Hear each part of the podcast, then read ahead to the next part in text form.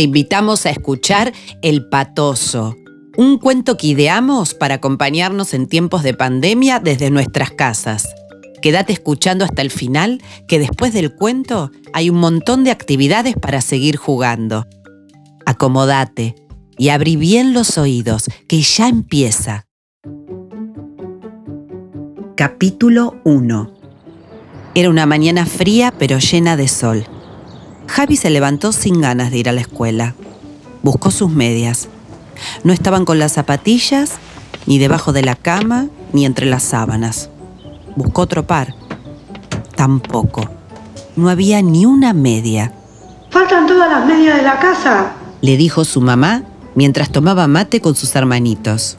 Es muy raro. Espero que no sea una broma tuya. En la escuela Javi se encontró con Víctor, su vecino y mejor amigo. Se lo veía un poco preocupado. Él tampoco tenía medias. A lo mejor fue el Patoso. ¿Quién? Es una antigua leyenda del barrio. Mi abuelo me contó que una vez cuando era chico lo vio. Es un monstruo que sale de noche, una especie de momia que se alimenta de medias y vive por el arroyo cerca de nuestras casas. Víctor tenía mucha imaginación. Le gustaba leer y dibujar. Javi pensó que era otro de sus inventos. Yo creo que las medias se escaparon todas juntas para no aguantar nuestro olor a pata. Bueno, reíte, pero a mí no me causa gracia. Me parece que estás leyendo demasiado, amigo. Capítulo dos. A la salida de la escuela caminaron hasta el merendero. En los últimos tiempos iba cada vez más gente. Rosa y las otras mujeres que trabajaban con ella se las arreglaban para que nadie se fuera sin comida. Javi miró los pies de las personas que estaban allí. La única que no tenía medias, aparte de ellos, era Maki, otra compañera de grado. Ella también vivía en la calle que daba al arroyo. Solía usar medias de fútbol. Era una gran jugadora, mejor que él y que varios más. Cada vez que aparecía en la canchita, algunos chicos se hacían los tontos y se iban. No les gustaba que una chica jugara mejor que ellos. Maki, ¿te puedo hacer una pregunta? ¿Por qué viniste sin medias? Es una nueva moda y veo que ya tengo seguidores. Cada vez que sonreía, el pelo, los ojos y la piel de Maki se iluminaban. Hablando en serio, esta mañana faltaban todas las medias en mi casa. Es un misterio. Ya lo dije, fue el Patoso, dijo Víctor y le contó la historia a Maki. En un momento Rosa se agachó para recoger algo del piso. Vio que Maki estaba sin medias. ¿Qué haces así? Es invierno y te vas a gripar. Nosotros estamos igual. No tenemos ni una.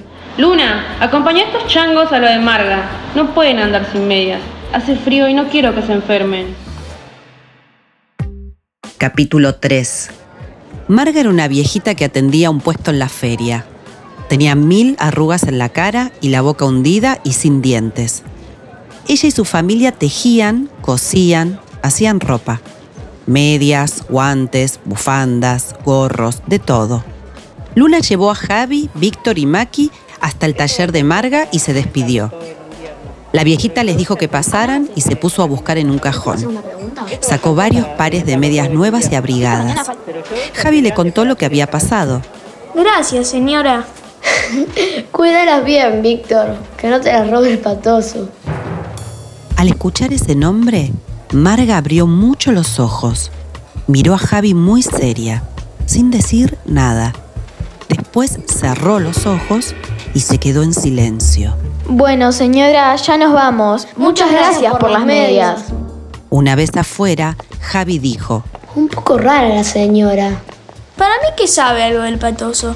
¿No vieron que se puso rara cuando lo nombré? Y dale con eso. ¿Sabes qué? Hagamos algo para saber si ese bicho existe o no. ¿Algo como qué? Se me ocurre una idea. Esta noche, cuando sus familias se duerman, vengan a la bajada al arroyo. Capítulo cuatro. Cuando Víctor y Maki llegaron, eran pasadas las doce de la noche. Javi ya estaba ahí. En la orilla del arroyo había hecho un camino con cuatro o cinco medias. ¿De dónde las sacaste? Se las pedí al Danilo. A cambio, le dije que mañana puede jugar en nuestro equipo. Con tal de jugar con vos, me da lo que le pida. El plan de Javi era simple. Sentarse en la barranca y esperar a que la supuesta criatura apareciera, atraída por las medias. ¿Y qué hacemos cuando venga? Podemos adoptarlo y educarlo como mascota. propuso Maki, que tampoco creía mucho en la leyenda. Ella y Javi se rieron imaginando un paseo con el monstruo. ¿Haría caca de tela? Traje esto para defendernos, por si algo sale mal. Eran cuatro bombitas de agua, pero rellenas con algo blanco. Es talco. Si le gusta el olor a pata, supongo que no le va a gustar el talco. De pronto, oyeron el ruido de una chapa. Algo se movió en la oscuridad. Era solo un gato. Qué raro que es el tiempo. A veces parece que pasa muy lento y a veces muy rápido. Espero que pase rápido hasta el verano, porque el invierno no me gusta. Del arroyo subía un poco de niebla, pero el cielo estaba despejado y se veían las estrellas. Se sentaron cerquita para darse calor. Hablaron del verano, de cómo se imaginaban el mar, de un juego nuevo para celulares. Al rato empezaron a bostezar. Se durmieron casi sin darse cuenta. Cuando Javi se despertó, todavía era de noche. Miró el arroyo. Lo primero que vio lo llenó de asombro. Las medias habían desaparecido. Lo segundo que vio lo llenó de terror. Ahí estaba el Patoso. Capítulo cinco. Era una criatura de dos metros de alto. Estaba toda hecha de telas viejas y mugrientas. Un gigantesco muñeco de trapo, blando, horrible y vivo. ¡Ah! Javi soltó un grito. Víctor y Maki se despertaron. El monstruo oyó el grito y giró su cabeza. De sus fauces colgaba el resto de una media que todavía masticaba. Víctor sacó las bombas de talco y se las arrojaron. Tenían tantos nervios que las primeras tres le erraron. Pero Maki le lanzó la última y le dio en las piernas. Se formó una nube blanca en la oscuridad. El monstruo cayó de rodillas.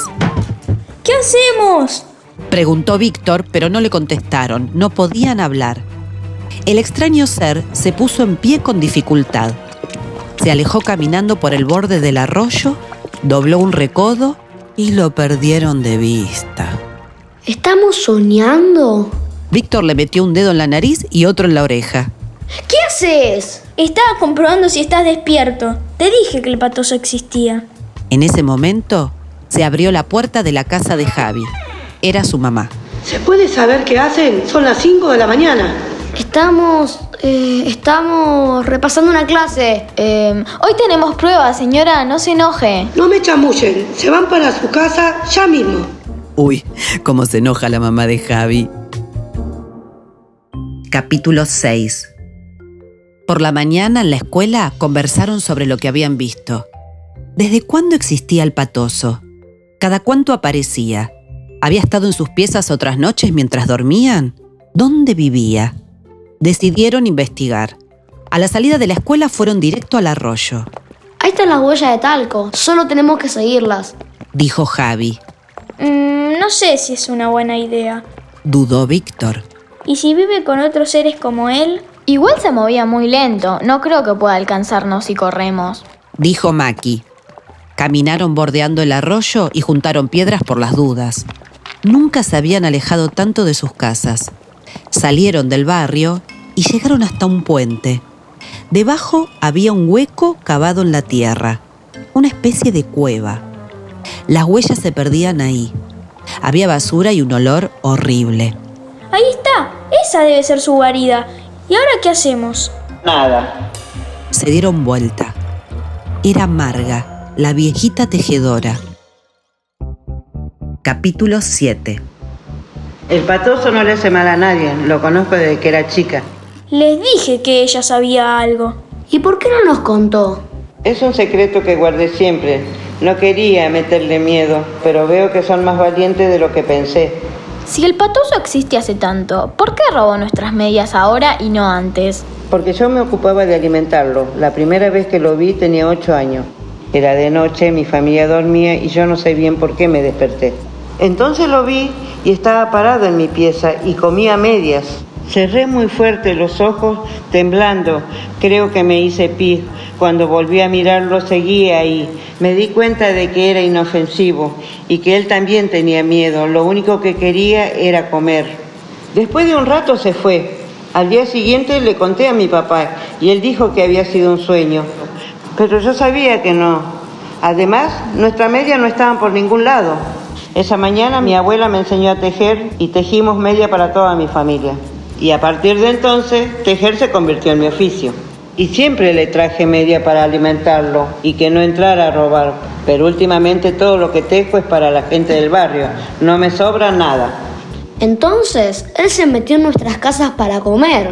Eso parece. Le traje algo, pero no creo que le alcance para mucho tiempo. En invierno le da mucha hambre. En verano ni sale de acá.